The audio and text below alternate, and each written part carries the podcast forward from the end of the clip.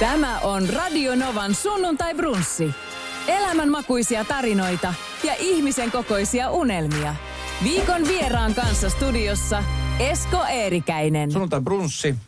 Se starttaa nyt ja äh, nyt on tosi mielenkiintoinen vieras. Nyt on nimittäin sellainen vieras, joka on ensinnäkin A, äh, ajankohtainen e, ja B, joka äh, on toivon mukaan hyvä vastaamaan näihin kysymyksiin, mitä äh, jokaista just nyt tällä hetkellä voi sanoa, että askarruttaa. Viime aikoina mediassa on ollut tosi paljon tästä aiheesta. Niin puhutaan myöskin tästä aiheesta. Vanhempi Konstanpeli Gomez äh, Helsingin poliisista. Tervetuloa. Kiitoksia. Eh, Ensinnäkin siis eh, sut nähdään myöskin televisiossa Lainvalvojat, sarja, eh, kausinumero taitaa olla, onko se joku 13, 14, 15 kausi. Joo, siinä oli aika pitkä paussi Siinä kausien pitkä välillä. joo. ja sitten keväällä 22 kuvattiin. Joo. Tota, niin, sä oot siinä mukana sun parin kanssa. Joo, nykyinen ylikonstaapeli Söderström, niin Kyllä. Hänen kanssaan seikkailtiin sitten keväällä ja kesällä kameramiehen kanssa tuolla pitkin Helsingin katuja. Eh, Millainen kokemus se oli? Olihan se niin kuin mielenkiintoinen, että ei ole ennen tuommoisessa TV-produktiossa ollut mukana, niin Ja. sitten, että pääsi siihen ja ekat kerrat, kun lyötiin mikki kiinni haalariin ja kyllä siinä oli semmoinen jännitys päällä ja Ja. mietti, että mitä tässä nyt pystyy uskaltaa sanoa ja Niin kyllä. jotenkin vitsien taso, no se ehkä parani, jos Söderströmiltä kysytään. Että Tota niin, äh, mä oon muutamia siis sarjan jaksoja katsonut aina silloin tällöin sieltä ja äh, se mikä on ollut ihanaa huomata, en tiedä, että miten paljon niitä leikataan tai miten paljon niitä tilanteita poistetaan tai, tai tehdään, mutta että et, tietenkin sieltä löytyy tosi paljon synkkiä surullisia tilanteita, mutta pää, pääpiirtettään niin meininki on ihan niin kuin suhteellisen hyvä. Mä mietin vaan aina, että kun lähdette työvuoden, niin te ette ikinä tiedä, mitä tänään saattaa tapahtua. niin, sitä ei tiedä ja sitten, että meillä pitäisi olla se valmius mm. juosta sinne, mistä ihmiset juoksee pois, niin Niin. Mutta pääosin työvuorot on ollut semmoisia rauhallisia ja turvallisia, että semmoisia mitään ylitsepääsemättömiä tapauksia ei ole tullut kohdalle. Tuossa ennen kuin sä tulit, tai ennen kuin me ruvettiin äänittää tätä lähetystä, niin sä kysyt multa, että muistatko missä me ollaan nähty viimeksi? Heti hiipi pelko, että hetkinen, että onkohan mä ollut sulla jotenkin asiakkaana. Tässä, missä me istun, niin tää on vähän niin kuin kuulusteluhuone, tässä on vaan isommat ikkunat. Mutta siis sä oot toiminut aikaisemmin personal trainerina, Joo, alku, tai siis, liikunta-alalla. joo, että minusta piti tulla liikunnan opettaja. Okay. äidin jalanjäljissä ja sitten, no Jyväskylän ovet ei auennut, että jäi harmittavan lähelle sinne hakeminen. Sitten opiskelin itteni liikunnanohjaajaksi Vierumäellä ja sitä kautta sitten olin liikunta-alalla jonkun aikaa töissä. Joo. No, mitä sitten mitäs sit tapahtui? Miten sä päädyit poliisiksi? Sä oot nyt siis vanhempi äh, konstaanpeli, joka on niin kuin teidän hierarkiassa. Miten se menee? Siellä on niin kuin, No lähtee nuoremmasta konstaapelista, että sitten tuolta poliisiammattikorkeakoulusta, kun tullaan työharjoitteluun, ollaan nuoremman konstaapelin virassa. Se työharjoittelu pätkä noin 10 kuukautta. Ja poliisiammattikorkeakoulusta kun valmistuu, niin sieltä valmistuu sitten vanhemmaksi konstaapeliksi. Joo. Ja poliisiammattikorkeakoulu antaa valmiudet työskennellä periaatteessa millä tahansa sektorilla, tutkinnassa, kenttätyössä, ja sitä kautta sitten oman mielenkiinnon myötä pystyy sitten erikoistumaan, että jos vaikka erityisesti talousrikostutkinta kiinnostaa, niin sitten tuolla laitoksilla koulutetaan siihen työhön. Ö, mikä on se, mikä sua kiinnostaa? Tai mik, miksi ylipäänsä aikoina haitsit poliisin, kun, kun tota, niin, no ovet ei auennut sinne urheilupuolelle, niin ajattelit sä, että okei. Mie olin itse asiassa tuolla lastensuojelulaitoksessa kahdeksan vuotta töissä ja Okei. sitten me olin kertaalleen just tuosta, aloin tekemään pesäeroa vähän tuohon liikunta-alaan ja hain kertaalleen poliisiammattikorkeakouluun ja silloin jäiköhän se pisteen päähän se paikka siitä. Okei. Sitten pääsin lastensuojelulaitoksen töihin, olin siellä ohjaajana kahdeksan vuotta ja se jäi kuitenkin se poliisiammattikorkeakoulu vähän kummittelemaan sinne takaraivoon. Ja. ja sitten elämäntilanne oli semmoinen, että ajattelin, että jos kerran vielä koittaisi. Ja sitten pääsin oikeastaan heittämällä sisään ja me olin 35-vuotias vanha jarru, kun aloitin opiskelut siellä poliisiammattikorkeakoulussa, mutta et, sitten kun huumorintaju on jäänyt sinne 16-vuotiaan tasolle, niin siellä pärjäsi ihan hyvin sitten nuorempien joukossa. Mikä siellä on, onko siellä joku yläikäraja, että mihin saa hakea? Ei ole, ei ole. Et siis jos niinku, fyysinen kunto ja henkinen kunto antaa myöten, niin yläikäraja ei ole. Et alaikäraja on, että 18 vuotta pitää olla Joo. täyttänyt. Ja... Miten tota, onko sinne nyt enemmän pyrkijöitä vai onko sieltä enemmän lähes pois, nyt kun puhutaan esimerkiksi niin kuin poliisista? Mm, hakijoitahan on paljon, mutta sitten, että siellä katsotaan sitä soveltuvuutta aika tarkasti. Et se ei ole vaan tosiaan se, että jaksat tehdä leuavedot ja penkkipunnerrukset, vaan sitten katsotaan, se on tosi paljon siinä hakuvaiheessa on niitä psykologisia testejä, että ne oikeasti katsoo, että millainen se hakija on. Se luonne. Just se, että siinä pitäisi olla semmoinen auttavainen, eikä pitäisi olla taipumuksia mihinkään ääriajatteluihin. Joo, kyllä. Tota, niin, tota, tämä ohjelma kun katsoo, niin... Äh, No esimerkiksi mä katsoin just pari viikkoa sitten oli joku tämmöinen kiitosjakso tai joku tämmöinen erikoisjakso, missä oli erilaisia tilanteita ja sitten just tavallaan erilaisia kohtaamisia, niin öö, mä sitten monta kertaa mietin, että ensinnäkin A, kiitos siitä, että teette duunia. Teidän duuni on varmasti yksi ra- rankimpia, mitä voi olla Suomessa ja varmasti niin kuin, en tiedä kuinka paljon kiitosta saatte, mutta, mutta tota niin, kun hälytys tulee ja niin kuin sanoit, niin ei ikinä tiedä mitä tapahtuu, niin mikä se on se tunne, kun keskuksella tulee hälytys ja sä tiedät, että okei, nyt pitää lähteä sinne. Kuinka monta kertaa päivässä adrepiikki niin kuin nousee ylös?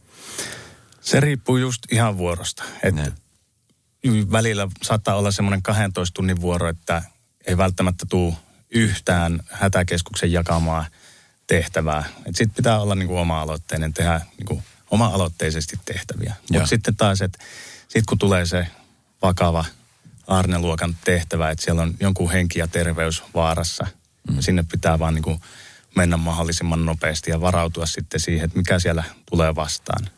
Mm. Mutta sitä varten taas meillä harjoitellaan, meillä on koulutusta ja käydään niin kuin periaatteessa kaikki mahdolliset tilanteet läpi ennakkoon, että ei välttämättä tule semmoisia aivan yllätyksiä. Niin kyllä.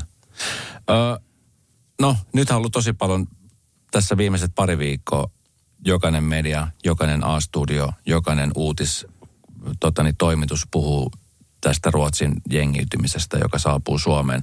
Mä seuran sua somessa, muutkin saa käydä seuraamassa. Konstanpeli Gomez löytyy nimellä Instagramista, niin sä teet aika paljon kouluissa ennaltaehkäisevää työtä.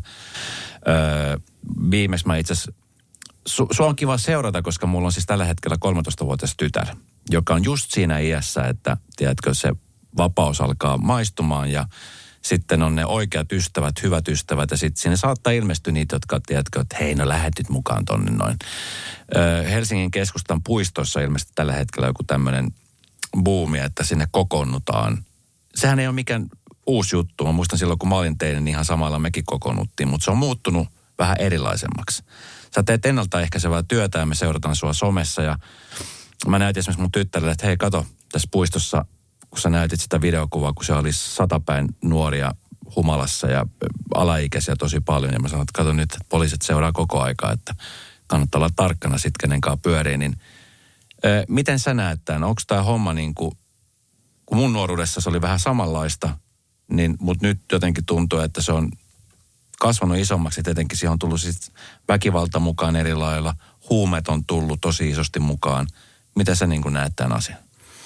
Joo, sama homma itsellä kuin Lappeenrannassa kasvo mm. nuorena poikana, niin yhtä lailla siellä nuoriso kokoontui. Mutta et se, että nyt täällä Helsingissä se trendi on semmoinen, että kun koulut alkaa kesän lopussa – niin siitä alkaa yleensä sitten nämä puistokokoontumiset. Perjantai, lauantai, iltaisin saattaa olla, no kaivopuisto on semmoinen, että se vetää tosi paljon väkeä. Että siellä on ollut toista tuhatta nuorta ja sitten kun siihen joukkoon mahtuu sitten niitäkin, kenellä ei ole hyvät mielessä. Mm. Että sille nuorison kokoontumisellehan ei ole periaatteessa mitään estettä. Niin kauan kuin kaikki menisi kivasti. Mm. Mutta sitten kun siellä on päihtyneitä nuoria, sitten siellä on niitä, jotka saattaa käyttää huumausaineita. Sitten on niitä, jotka on tullut sinne ryöstämään porukkaa. Ja sitten kun poliisin pitäisi turvata taata se kaikkien turvallisuus siellä. Niin sitten kun siellä hämärä laskeutuu ja siellä on toista tuhatta nuorta, niin silloin ei poliisilla ole sitä resurssia, että sinne saataisiin kaikille turvallinen tila luotua, niin sen mm. takia ollaan monesti päädytty siihen, että ollaan ton päivystävä komissario päätöksellä niin tyhjennetty se puisto. Että sitten sinne ei anneta jäädä kenenkään, ettei näitä lieveilmiöitä sitten pääse tapahtumaan. Mm. Miten sä koet, millainen auktoriteetti poliisilla on Suomessa tänä päivänä? No, siinä on ehkä ollut semmoista, kun niitä kyselyitä tulee ja poliisi on ollut semmoinen 98 prosenttia ihmisistä luottaa poliisiin, semmoiset mm. Pohjois-Korean luvut niissä kyselyissä. Mutta sitten nuorison keskuudessa on näkyvillä semmoista trendiä, että poliisi koetaan viholliseksi. Poliisi on se, että niille ei puhuta.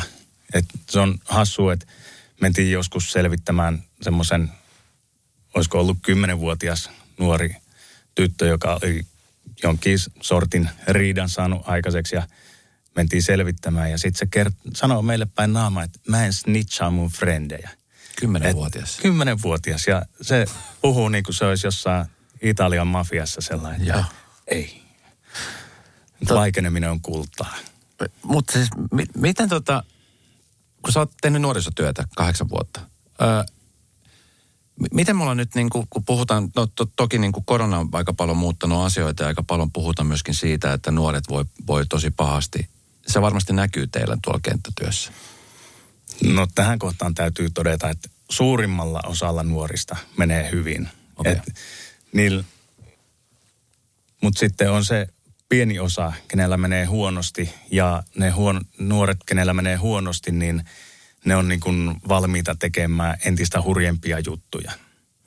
Et taas kun miettii omaa nuoruutta, niin aika huolettomasti sitä lähti viikonloppuna mm. kylille hengailemaan kavereiden kanssa. Mm. Ei ollut semmoista pelkoa, että siellä mitään vakavaa tapahtuisi. Korkeintaan tulee niin kuin joku riita, saattaa tulla ehkä nyrkkitappelu, yeah. se on siinä. Sitten sattuu vähän nenän varteen. Mm. Mutta nykyään Tuolla on nuoria, jotka kantaa teräaseita ja selitys on, että itsepuolustukseksi. Mutta sitten taas, että joillakin on niin kuin tosi pieni kynnys käyttää sitä teräasetta toiseen. Et tuolla on sattunut puukotuksia, mitkä on lähtenyt, että joku on kattonut vähän vinoa. Se on se selitys, että se katto liian pitkään. Sitten on menty siihen ensin haastettu riitä ja sitten lyöty puukolla. Mm. Niin tämmöisiä tapauksia on toki. Ja se on niin kuin huolestuttava trendi. Mm. Miten tota, te käytte myöskin koulussa puhumassa, te teette nimenomaan ennaltaehkäisevää työtä, niin miltä esimerkiksi, sä teet pääkaupunkiseudulla, onko tämä muuten siis, kun pääkaupunkiseudulla on sitä väkeä paljon enemmän kuin esimerkiksi vaikka just tuossa Lappeenrannassa tai Kuopiossa tai Pohjoisessa. Mutta tota, niin, onko tämä tilanne samanlainen niin kuin muissakin kaupungeissa? Osaatko sanoa siitä niin kuin poliisien näkökannasta mm. nuortenkin suhteen? No eihän se pienillä paikkakunnilla ole ihan tämmöisessä mittakaavassa. Mm. Et se, että nyt paljon tapetilla olevat katujengit, niin se, että sen katujengin pitää niin kuin tavallaan täyttää joku kriteeristö. Et se, että jos vaikka Hämeenlinnassa K-Marketin pihassa on porukka, mikä keulii mopoilla ja räkii siihen nurkalle, mm. niin niistä ei voi puhua katujengin. Mm sitten tähän katujengiyteen sitten liittyy semmoista vakavaa rikollisuutta. Joo.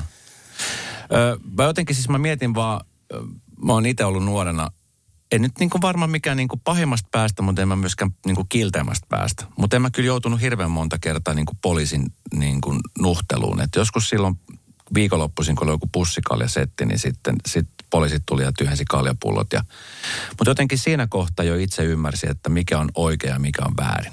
Ja sitten jos poliisi tuli, niin ei mulla tullut mieleenkään haistattaa vaikka paskoja tai mitä tahansa. Mä tiesin, että okei, nyt kun tämä tulee, niin tämä on tosi vakava juttu. Mutta tota, johtuisi tämä sitten siitä, että, että tota, niin vanhemmat on liian kiireiset, ei välitä, vanhempia ei kiinnosta, vai mistä, mistä se johtuu, että esimerkiksi nyt kaivopuistossakin saattaa olla satapäin nuoria, jotka on ihan juurissa ja vanhemmat ei välttämättä edes tiedä, missä ne lapset on?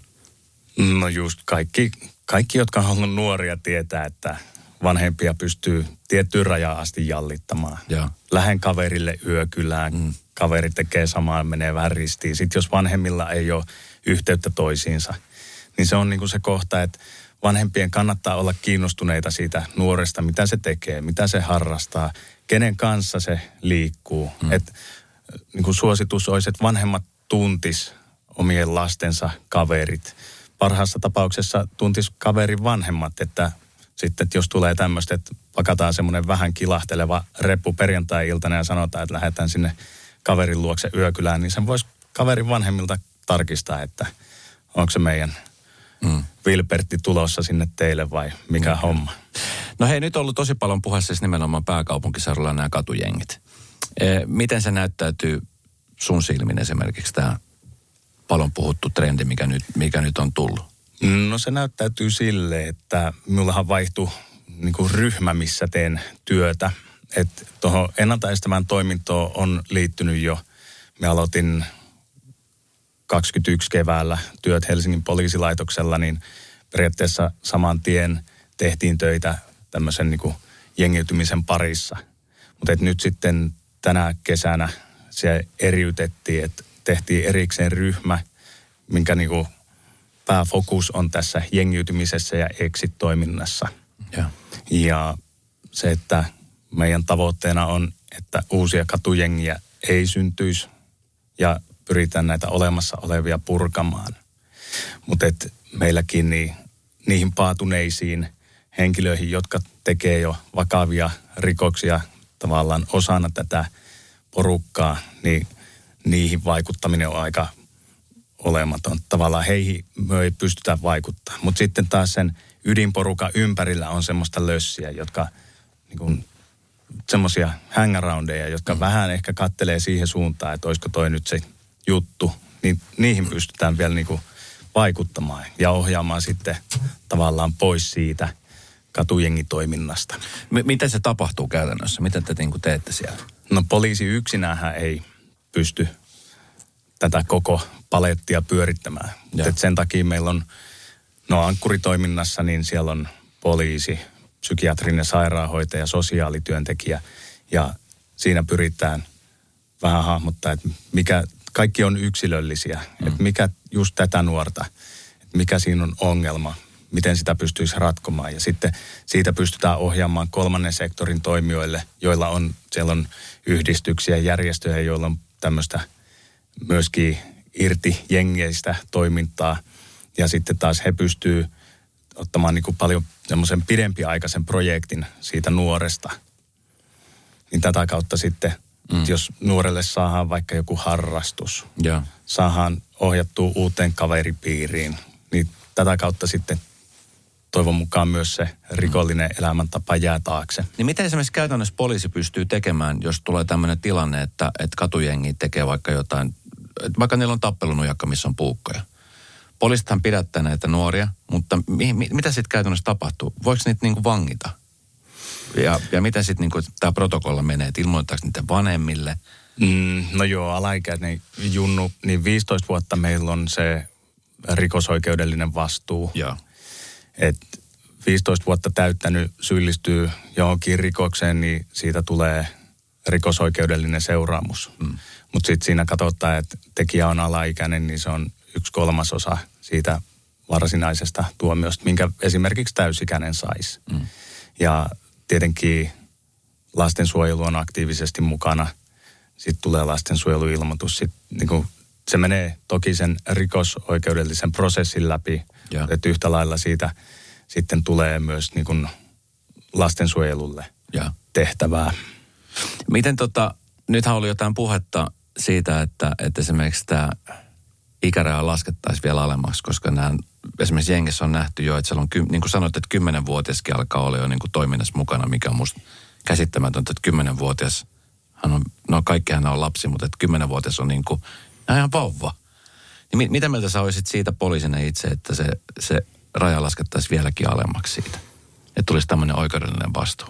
No tuossa oli justiinsa A-studiossa oli tällä viikolla. Siellä oli asiantuntija sanomassa, että siitä ei ole niin kuin, nähty mitään hyötyä muualla, missä sitä on kokeiltu, että sitä on laskettu sitä niin kuin rikosoikeudellisen ikärajan, mm.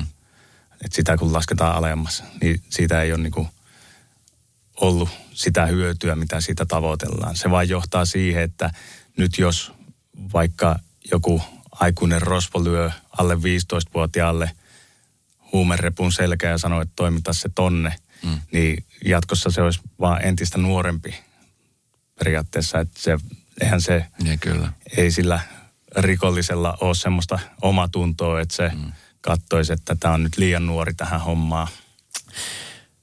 Hurja tilanne. Miten sä itse esimerkiksi, miten te itse siellä, kun sä istut partioautossa ja, ja lähdet kiertämään, niin miten sä näet, mihin, mihin suuntaan tämä on niin kuin menossa tämä tilanne? No tilanne elää, mutta siis eihän täällä, ei, ei Helsingissä eikä Suomessa ole semmoisia paikkoja, mihin ei voisi mennä. Ei Et kyllä. Se, että jos vaikka tuossa Ruotsin puolella alkaa olemaan semmoista paikkaa, että sinne ei yhdellä poliisipartiolla ole mitään asiaa, niin ei täällä ole semmoisia alueita. Mm. Täällä pystyy ihan luottavaisin mielin menemään mihin tahansa kaupungin osaan. Joo, kyllä. Se on, se on kyllä totta, se on hurja tilanne. Mä oon siis mun vanhemmat, tai mun äiti on Kolumbiasta ja muistan, kun me ollaan pari kertaa, tai kun käydään siellä, niin mä muistan kerran, kun oltiin mun enon kanssa liikenteessä, niin hän sanoi, että sitten tonne päin niin ei ole mitään asiaa. Että se on siis, sinne ei mene poliisitkaan. Ja mä mietin, että aika hurja on tilanne. Ruotsissa on nyt samainen tilanne. Miten, miten tota, niin, mitä on tapahtunut, että, että, on käynyt näin? Että sinne alueelle edes niin kuin virkavalta voi mennä tai uskalla mennä sinne? Se on niin kuin ihan oma lakinsa. Mie en osaa sitä niin kuin Ruotsin tilannetta kommentoida. Että tilanne äityy pahaksi. Ei sille niin kuin, Huhhuh. en tiedä. Jota, sille olisi ehkä pitänyt tehdä jotain aikaisemmin. Niin kyllä.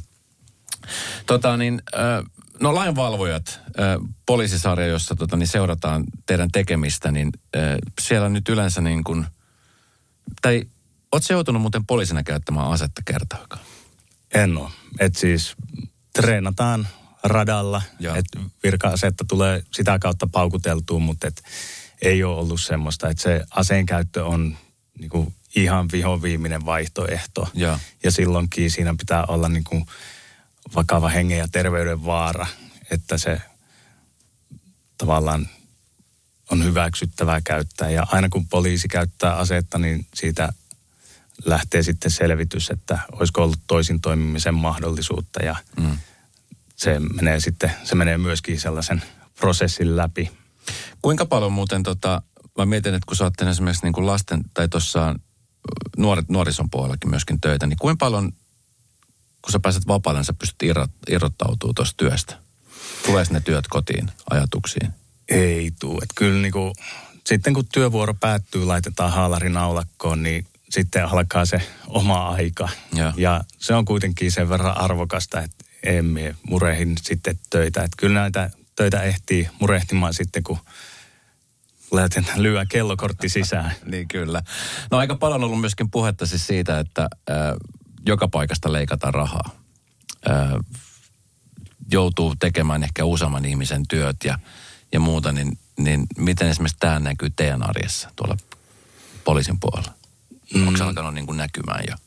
No varsinkin tutkinnan puolella se näkyy, että siellä on vähäinen resurssi, juttu, pinot on valtavia, että yhdellä tutkijalla saattaa olla toista sataa avointa juttua pöydällä ja niitä pitäisi niin kuin, että sitä esitutkintaa pitäisi saada tehtyä niihin kaikkiin tapauksiin ja se, se etenee hitaasti. Siinä saattaa tulla sille työntekijälle semmoinen fiilis, että eihän tästä ole niin kuin mitään hyötyä, ei tämä etene – Mm. Että saattaa tulla sitten niitä työuupumisia yeah. siinä.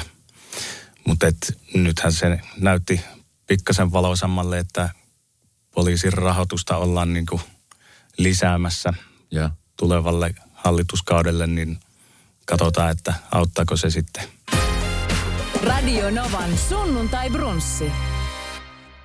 No, millä, millä mielellä mutta sen seuraat sitä, että aika paljon on ihmisiä ruvennut kiinnostaa tämä true crime-puolisko. Että siellä on esimerkiksi semmoisia vanhoja rosvoja, jotka on nyt sitten istuneet tuomiossa ja tehneet asioita eri lailla nykyään elämässä. Niin esimerkiksi Mika Ilmeen Immu, joka on, on istunut tuomiossa ja nyt hän on tosi menestyvä, menestyvä kirjailija ja podcastaja, niin mi, miten esimerkiksi sä seuraat tällaisia niin sanotusti kääntymisiä? Niin kuin no, sieltä väärältä puolelta sinne oikealle puolelle. No sitähän seuraa ihan mielellään. Että sehän on semmoinen positiivinen muutos. Mm. Ja sitten taas, että jos ihminen pystyy reflektoimaan sitä, että se edellinen elämäntapa, elämäntyyli, että se on ollut huono, mm. on tehnyt paljon vääriä asioita, mutta se, että pystyy niinku sitten siirtymään oikeasti kaidalle polulle ja pysymään siellä, niin se on vaan positiivinen juttu. Aika paljonhan esimerkiksi nuoret niin äh, katsoo ihanteita, katsoo ylöspäin ihmisiä, että vau, on siisti juttu. M- miten esimerkiksi tuommoiset ihmiset, vaikka esimerkiksi immu nyt, niin miten esimerkiksi tämmöinen ihminen pystyy vaikuttaa nyt siihen nuoren, että toi rikoselämä on perseestä, sitä ei kannata lähteä tekemään? No se, että tolleen kokemusasiantuntijana kertoo, että ei se ole lysti istua siellä vankilassa. Mm. Ja tämä some, sosiaalinen media nykypäivänä, niin se on minun mielestä yksi niin kuin osa syy tähän koko ongelmaan, koska TikTok on niin kuin väärällään semmoisia videoita, missä mahdollisesti henkilö, joka on tehnyt jonkun rikoksen, se on siellä, polttelee vähän pilveä, on niin kuin hirveät rahatukot käsissä ja ajelee ehkä hienolla autolla. Mm. Mutta sitten sit nuori katsoo tätä medialukutaito on vähän heikko, ajattelee, että vitsi miten siistiä, että haluan olla kans gangsteri. Mm. Mutta sitten siitä jää kokonaan se toinen puoli näkemättä. Että mitä tapahtuu sitten, kun kyseinen henkilö jää vaikka kiinni siitä rikoksesta. Mm. Poliisi ottaa kiinni. Sitten päätyy vankilaan. Mm. Eihän, eihän kukaan sieltä vankilasta someta, että oho, nyt on rikosseuraamuslaitoksen haalarit päällä ja mm. syyään sitten vankilan muonaa muutama vuosi. Niin, ja tämä on vielä siis siinä tapauksessa, että jää henkiin. Ruotsissahan tällä hetkellä siellä tapetaan toinen toisiaan. Että jossain, mä just muistan, tai katson lukeneeni jonkun jutun, ja eräs ruotsalainen kirjailija, joka on tehnyt, perehtynyt tähän paljon, niin on kirjoittanut kirja, jossa niin kuin, että milloin tämä homma loppuu, niin sitten kun kaikki on tapettu. Et pahimmillaan se voi olla sitä, että sieltä niin kuin lähtee nuorilta henki näiden asioiden takia mm. aika pitkälti. Tota niin, äh, niin, siis Suomella on aika iso vastuu tuossa. Miten, tota, miten esimerkiksi koulut ja, ja tämmöiset paikat, jos sä käynyt kiertää, niin miten he suhtautuvat? Miten esimerkiksi opettajat? Onks, koska aika paljon myöskin puhutaan siitä, että kuinka paljon opettajilla on auktoriteettia. Tämmöiset nuorisojengiläiset, niin ne tuskin hirveästi koulussa käy. Ja jos ne käy, ne käy ehkä kääntymässä siellä. Niin, että yhtä lailla kun poliisilla on se tavallaan se arvostus nuorten silmissä ehkä tullut alaspäin, niin yhtä lailla joku opettaja, niin ei niitä enää katsota samalla tavalla, että siellä yhtä lailla saattaa nuoret haistatella sille opettajalle ja mm. käyttäytyy huonosti koulussa. Omasta nuoruudesta muistan, että meille opetettiin pienestä pitäen, että opettaja astuu luokkaan sisään, niin pienet oppilaat nousee siihen Kyllä. pulpetin vierelle seisomaan ja seisoo niin kauan, kunnes opettaja antaa luvan istua ja No minun nuoruudessa ei enää kartakeppi viuhunut sormille, mutta et sellaistakin on ollut. Mm. Mutta et, sitten taas en nyt usko, että sekään on ratkaisu sitten näihin nykypäivän ongelmiin. Mutta mm. se, että jotain, jotain tarvitsisi tehdä. Niin. Tavallaan en tiedä, onko se sitten, että pitäisi opettaa nuorille enemmän tunnetaitoja, että pystyisi vähän asettumaan toiseen asemaan. Mm. Ymmärtäisi, että mistä ne tunteet kumpuaa, miksi tuntee mm. vihaa, suuttumusta tai iloa. Niin kun, nämä on semmoisia, en tiedä, onko ne hävyyksissä nykypäivänä?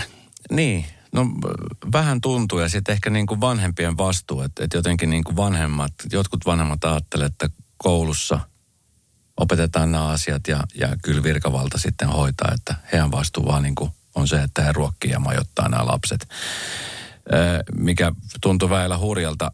Sitten on aika paljon semmoisia tilanteita, joissa kuulee, että kun, kun mistä ne ei saa niin kuin apua, kun poliisista jo apua, niin sitten otetaan niin kuin se ikään kuin ohjat omiin käsiin näissä tilanteissa, että esimerkiksi koulussa tapahtuu kiusaamista tai on jotain väkivaltaista tapausta, niin on kuullut niissä tapauksissa, joissa itse vanhemmat sitten ikään kuin ottaa tämän tilanteen omaan, omaan niin kuin käteensä, niin mitä, mitä mieltä sä oot niin kuin tämmöisestä tilanteesta?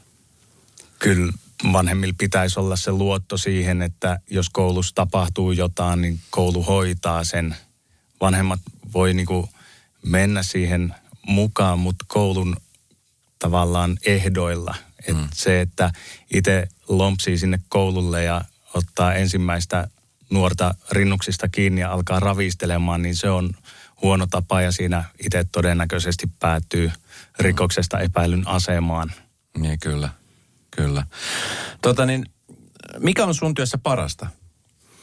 No, kahta samanlaista päivää ei ole vielä ollut. Tämäkin päivä, että nyt me on täällä Joo. sinun kanssa jutustelemassa, niin tämmöisiä yllätyksiä sattuu. Niin kyllä. Ja just se, että työ on vaihtelevaa, tulee, meillä on paljon hyviä kohtaamisia.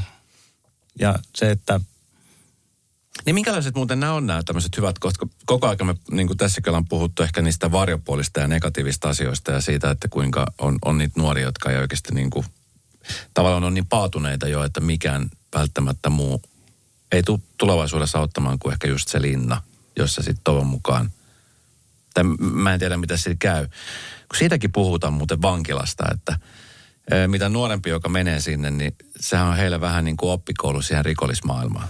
Joo, ja siellähän saattaa verkostoitua entistä kovempiin, paatuneempiin kavereihin, että sitten kun pääsee pihalle, niin on niin kuin entistä paremmat verkostot tehdä mm. näitä rikoksia.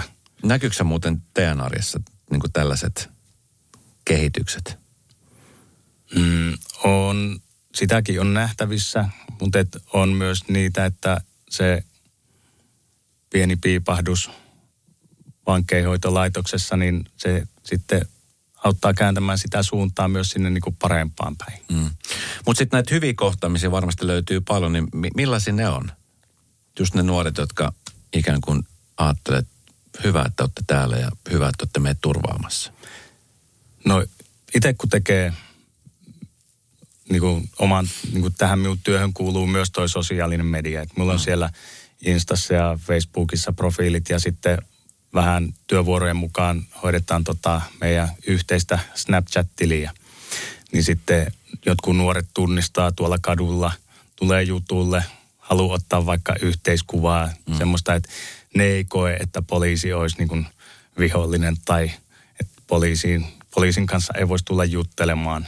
Ne on, ne on aina mukavia. Mm.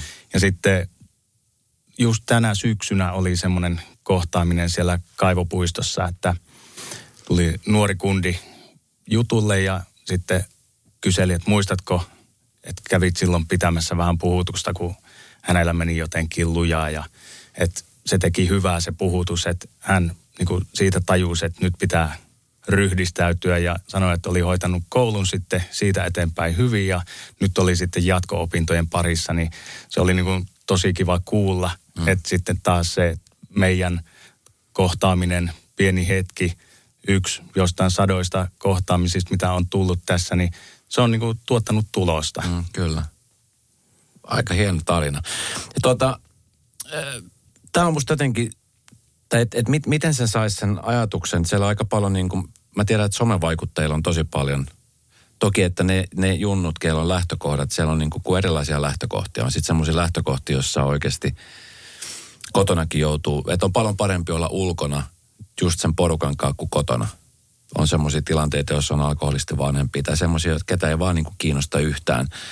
Mutta tota, niin, jotenkin jos ajatus siitä, että, että poliisi on vihollinen ja poliisille ei, ei niin kuin lauleta mitään, niin aika paljon esimerkiksi nyt just katselin tuossa vähän aikaa sitten, kun Aki Linnahde teki kirjan Niko Rantaohosta. Ja siellä muun muassa kerrottiin siitä, kuinka esimerkiksi Niko Rantaahon lähemmät ystävät, kenen kanssa hän teki sitä bisnestä, niin oli ne, jotka nimenomaan kertoi, että kuka oli tämä päätekijä. Eli tavallaan siinä ne kaverit ikään kuin lauloi tätä tilannetta, niin, niin se on semmoinen maailma, jossa sä et voi luottaa kehenkään. Että ainoa kehen sä oikeasti voisit luottaa on ehkä just nimenomaan poliisi. Mm. Niin eikö tämä on nyt se mielikuva, mitä pitäisi nimenomaan näille juniorille tuolla koulussa ja näille jengiläisille, niin ehkä vähän istuttaakin. Että se kaveri, joka on siinä vieressä, niin se on niin pitkään sun kaveri, kun, kun se on sille hyödyllistä, kunnes sitten tapahtuu jotain, mikä kannattaa niin kuin kääntää kelkkaa. Mm. Joo, noita on ollut paljon tavallaan näitä tämmöisiä kohtaamisia tämmöisen jonkun 15-16-vuotiaan nuoren kanssa, joka sitten kaveriporukkansa kanssa tekee jotain kolttosia tuolla. Mm. Ja sitten kun on kysytty siitä, että kun jätkät puhuu silleen, että ei kun nämä on, nämä on melkein niin kuin perhettä ja mm. sitä ja tätä. Ja sitten kun kysyy, että no, jos toi tekee jotain tosi tyhmää ja sinä oot joutumassa siitä istumaan, niin menisitkö? Sitten tulee semmoinen, että sitten näkee, että alkaa niinku raksuttamaan pikkasen. Mm. Mutta siinä kohtaa saattaa tulla vielä, totta kai, totta kai, kaverin puolesta mitä vaan. Mm. Mutta niin, nuorilla ne aivot vielä kehittyy. Niin, kyllä. Pitkälle päälle kaksikymppiseksi, niin tavallaan ei, eihän niiltä voi vaatia ihan liikoja. Mutta mm. sitten taas sitä ajatusta voi niinku tarjota niille, että olisiko kuitenkin mm. joku toinen tapa – No kauan on ne ajat siitä, kun aina kun poliisi soitettiin vaikka ravintola, niin siellä oli joku humalainen, joka länkytti portsarille, että ei oli joutunut johonkin tappeluun ja, ja ehkä niin kuin jotain semmoista pientä paine. Nykyään aika paljon on aseita joka puolella. Kuinka paljon te törmätte nimenomaan niin kuin aseisiin? Mm, ei nyt, siis sillä tavalla ei ole ihan joka taskussa kuitenkaan. Mutta on niitä kun koko Helsingin alueella niin useammalla tehtävällä saattaa tulla vastaan. Että jos aikaisemmin oli kerran kuussa, niin nyt saattaa tulla jo viikoittain. Joo, se on aika, aika huolestuttava ilmiö. Sitten jossain vaiheessa nimenomaan siis oli tämmöistä niin kuin humalaisten. Tämä työhän raistuu koko aika. se on kumminkin sun työ, mistä sä saat sun elannon, jolla sä pystyt sit perhettä elättämään, niin ö, miten tuommoisen pystyisit valmistautumaan? Että kun työ raistuu ja raistuu koko aika, ellei ole sit toimistossa koko aika. No, meillä kuitenkin pidetään sitä työhyvinvoinnista huolta. Ja sitten taas, että jos alkaa tuntumaan siltä, että työ alkaa käymään liian raskaaksi, niin kyllä meillä sitten työterveyshuolto pelaa. Että niitä, ja ihan jo niin kuin laitostasolla meillä tarjotaan purkukeskusteluita ja on niin kuin sitä, että jos on joku vakava tilanne, niin sitten se käydään läpi porukalla, puhutaan läpi. Että sitä ei tarvitse niin jäädä vatvomaan omaan päähän yksinään. Se, mikä käy muuten ilmi siinä lainvalvojissa, kun on, niin onko teillä muuten aina samat työparit? Vai miten se aina niin menee työvuorojen mukaan? No se vähän vaihtelee just, että ketkä nyt sattuu olemaan työvuorossa, niin sitten siellä yleensä esimies päättää, että millä partioilla lähdetään pihalle. Tuossa lainvalvojissa, niin me nyt oltiin sitten Söderströmin kanssa innokkaimmat, niin siinä ajetaan sitten koko sarjan läpi tavallaan. Saman parin Saman kanssa. parin kanssa, joo. Mutta miten esimerkiksi, kun te olette, niin kuin, olette sitten niin kuin aina aluettain poliisit, vai, vai miten se niin kuin aina määritty? Koska mä mietin vaan, että vaikka meillä radiossa, jos mulla vaihtuisi koko aika pari, niin se on aina sitten kumminkin vähän semmoista niin kuin uuden opettelua. Että vaikka se työ on sama, niin se, se, siinä on aina asioita, mitä pitäisi niin kuin hitsautua yhteen. Mm. No Helsingissä on jaettu, Helsinki on jaettu tavallaan kolme osaa, että on eteläinen, eli keskusta-alue, sitten on Itä-Helsinki ja sitten on pohjoinen Helsinki, mikä kattaa sitten tuosta yeah. loput, niin siellä on tavallaan omat ryhmät, jotka partioi sitten vaan sillä alueella. Ja, ja sitten siinä ryhmässä saattaa olla niin kuin 8-15 henkeä ja sitten sillä ryhmällä on sitten samat työajat ja sieltä ryhmän sisältä ne katsoo sitten partiokaverit kulloisenkin työvuoroon. Ja. Et sitten siinä oppii aika nopeasti 12 tunnin vuoro, niin ajelee ja juttelee elämästä siinä tehtävien ohella, niin aika nopeasti tulee kaverit tutuksi. No varmasti siis, niin kuin sanoit, joka päivä on erilainen, että siellä saattaa tulla erikoisiakin tilanteita. Mikä on erikoisin tilanne, mihin sä oot joutunut poliisiura aikana? Muu kuin tämä sunnuntai haastattelu. niin, ja lainvalvojat. niin, ja lainvalvojat vielä. No, mitähän niitä olisi? Onhan noita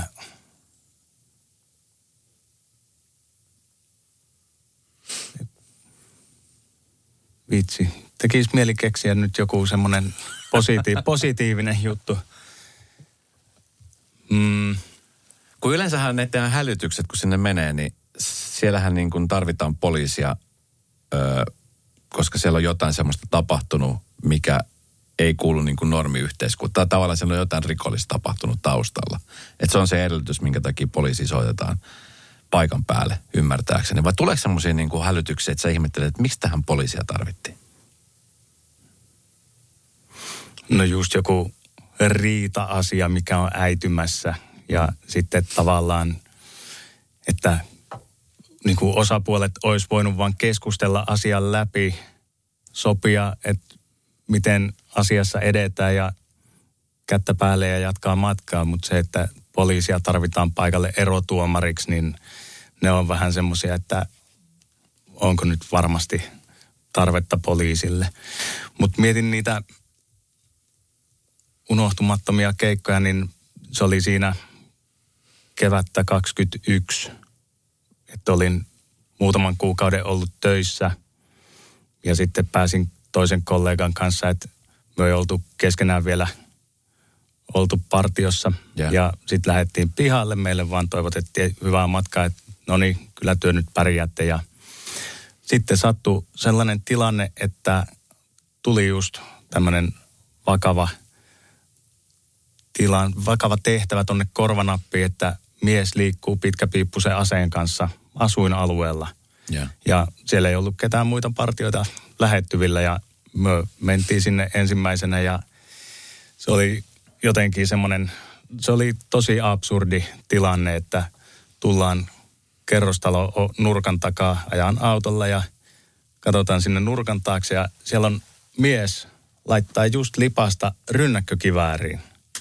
Ja sitten siitä taas niin pakki päälle ja takaisin sinne nurkan taakse ja joutui niin oikeasti miettimään taas muutamaan otteeseen, että miten tästä nyt edetään. Ja.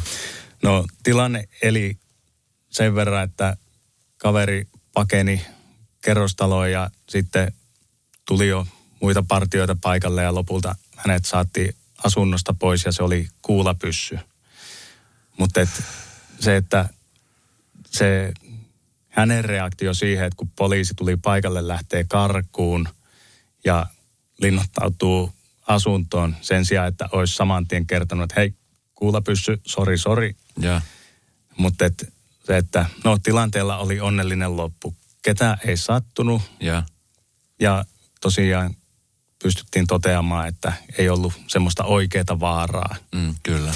Mutta sitten just nämä muun muassa kuulapyssyt aiheuttaa välillä semmoisia tehtäviä, että poliisi joutuu aina varautumaan siihen, että se on oikea ase. Mm. Ja sitten toimitaan myös sitä myöten, että sinne ei voi mennä takki auki, että näytäpä nyt, että mikä siellä on siellä vyöllä. Ne kyllä. Vaan että se pitää sitten toimia kuin kyseessä olisi oikea ase. Mm. Aika paljonhan on tullut puhetta, tai siis paljon ja paljon, mutta aina silloin tällöin kuulee. Nyt varsinkin nyt, kun tuli tämä uutisointi tästä näistä katu, katu tota, niin jengeistä, että siellä aika paljon esimerkiksi Ruotsissa liikkuu takavarikoidaan aseita, laittomia aseita ja sitten jopa niin kuin sotilasaseita, rynnäkkökiväreitä ja tämän tyyppisiä, niin kuinka paljon niitä Suomessa muuten pyörii? Ja ylipäänsä, että, onko se semmoinen, kun tehän teette tosi paljon ennaltaehkäisevää työtä, mutta että, että sitten kun kumminkin siellä aina esimerkiksi huumeita liikkuu, aseita liikkuu, niin miten esimerkiksi tämmöiset aseet, tulee, tulee ne ulkomailta, miten se, niin kuin se homma menee? Mä aina mietin, että kun siis rynnäkkökivarin, nehän niin kuin armeijan omaisuutta jotkut tällaiset. Ja sitten toki, siis oli nyt, oliko se uutisissa ollut, että Balkanin maista näitä tulee, mutta että, että lähteet on erilaisia. Joo, lähteet on erilaisia ja en osaa sanoa, että mistä rikollinen hankkii mm. aseensa. Mm. Että laittomastihan niitä hankitaan. Et niin meillä on kuitenkin Suomessa on aika tarkkaan säädelty se, että kenelle aselupia myönnetään. No, se pitää olla harrastusperusteinen tai sitten joku metsästysperusteinen syy. Mm. Ja sitten sitä kautta niin kuin on, pitäisi olla hyvä tieto, että kenellä on millaisia pyssyjä. Yeah. Mutta sitten rosvot harvemmin tulee tuohon poliisitalon aselupatoimistolle hakemaan, että nyt pitäisi saada tussari. Kyllä. No hei, kuinka paljon sitten kun säkin törmäät tuolla kentäs, kentällä, kun poliisit tuntee rosvot ja rosvot tuntee poliisit. Ja vaikka se rosvo nyt ei välttämättä tekisi sillä hetkellä juuri mitään semmoista, minkä takia se joutuisi tekemiseen, niin kyllä tänä tunnette, niin kuinka paljon siellä tulee tämmöisiä niin sanottu ystävyyssuhteita? Koska esimerkiksi nyt, jos on katsonut vaikka näitä True Crime podcasteja sun muuta, niin se on esimerkiksi Kale Puonti, joka on entinen huumepoliisi, niin tekee yhdessä Im, Immun kanssa vaikka jotain podcast-sarjaa, semmoinen pari, mikä on ennen vältellyt toisiaan, niin kuinka paljon esimerkiksi oikeassa elämässä, niin ei nyt ystävysty, mutta että te olette niin kuin, että moikkaatte keskenänne. Tuleeko tällaisia? Kyllähän noin niin aktiivisimmat tekijät, kenen kanssa ollaan paljon tekemisissä, tulee tutuksi. Ja sitten kyllä siinä, siinä on eroja, että tuolla saattaa olla semmoisia tyyppejä, jotka yhdistetään sitten näihin katujengeihin, mutta sitten kun tuolla mennään vaikka autolla huristellaan tuohon rautatieasemalle ja jos kyseinen henkilö on siellä, niin kyllä me saatetaan moikata ja vaihtaa kuulumisia. Mm. Mutta et, eihän ne meille ikinä kerro, että ne on mitään pahaa tekemässä, että aina on kaikki hyvin. Niin kyllä, kyllä. Mitä kuuluu? Kaikki hyvin. Joo, kaikki. Ei tässä mitään. Joo. Kunhan hengaillaan. Ja sitten katsoo, että seuraavana päivänä on jotain rikoksia taas tehty. Niin kyllä. No hei tota, mikä sun tulevaisuuden niin kuin näkymät on esimerkiksi sun oman uran kohdalta? Missä haluaisit nähdä itse? Sä oot nyt, kauan ollut nyt poliisina? Pari vuotta? Kaksi-kolme vuotta? Joo, se nyt on, tämä nyt on taas laskentatavasta riippuvainen, että keväällä 21 aloitin, mutta et sitten lasketaanko sitä työharjoittelua, että onhan me ollut nuoremman konstaapelin virassa sen kymmenen kuukautta mm. siihen päälle, että kolmisen vuotta – mikä on niin kuin, mihin sä tähtää tai mikä on semmoisia, mitä sä niin kuin, missä haluaisit nähdä itse esimerkiksi vaikka viiden vuoden kuluttua? No itsellä jotenkin sydän sykkii, että sais edelleen nuorison parissa tehdä näitä töitä. Et ne vuodet lasten kotilaitoksessa, niin ne opetti tavallaan, että kuitenkin, että nuorin kannattaa satsata. Mm. Se, että me saadaan joku tuommoinen rikoksilla oirehtiva nuori taas kaidalle polulle, niin se on hirveä säästö yhteiskunnalle, kun se ei enää sitten myöhemmällä iällä tee rikoksia. Mm. Se, että se näkee sen järjen siinä, että kannattaa vaikka opiskella joku ammatti, kannattaa panostaa siihen työntekoon, niin se on mieletön mm. säästö taas sitten yhteiskunnalle. Ja se tekee hirveän hyvää sille nuorellekin. Kyllä. No tässä koko aika nyt yritetään maalata näitä hirvittävimpiä kuvia. Mediahan tekee sitä aika iloisesti syystä tai syyttä. En tiedä, jokainen, joka osaa lukea, niin toivottavasti osaa myöskin lukea, mutta miten sä itse näet niin kuin esimerkiksi tämmöisen katujengin tulevaisuuden Suomessa tällä hetkellä? Mikä on niin kuin sun, sun tuntuma, kun sä siellä töitä teet? No ei, toivoa ei ole menetetty. Mm. Et tästä tehdään päivittäin töitä sen eteen, että Helsinki pysyy turvallisena helsinkiläisille ja kaikille muillekin. Mm. Pyritään siihen, että vähennetään sitä polarisaatiota, vastakkainasettelua. Sen eteen tehdään niin kuin joka päivä töitä. Mm. Ja se, että media maalaa ilman muuta piruja seinille, mutta et taas niitä pahimpia uhkakuvia, niin siihen me pyritään, että torpataan ne. Mm.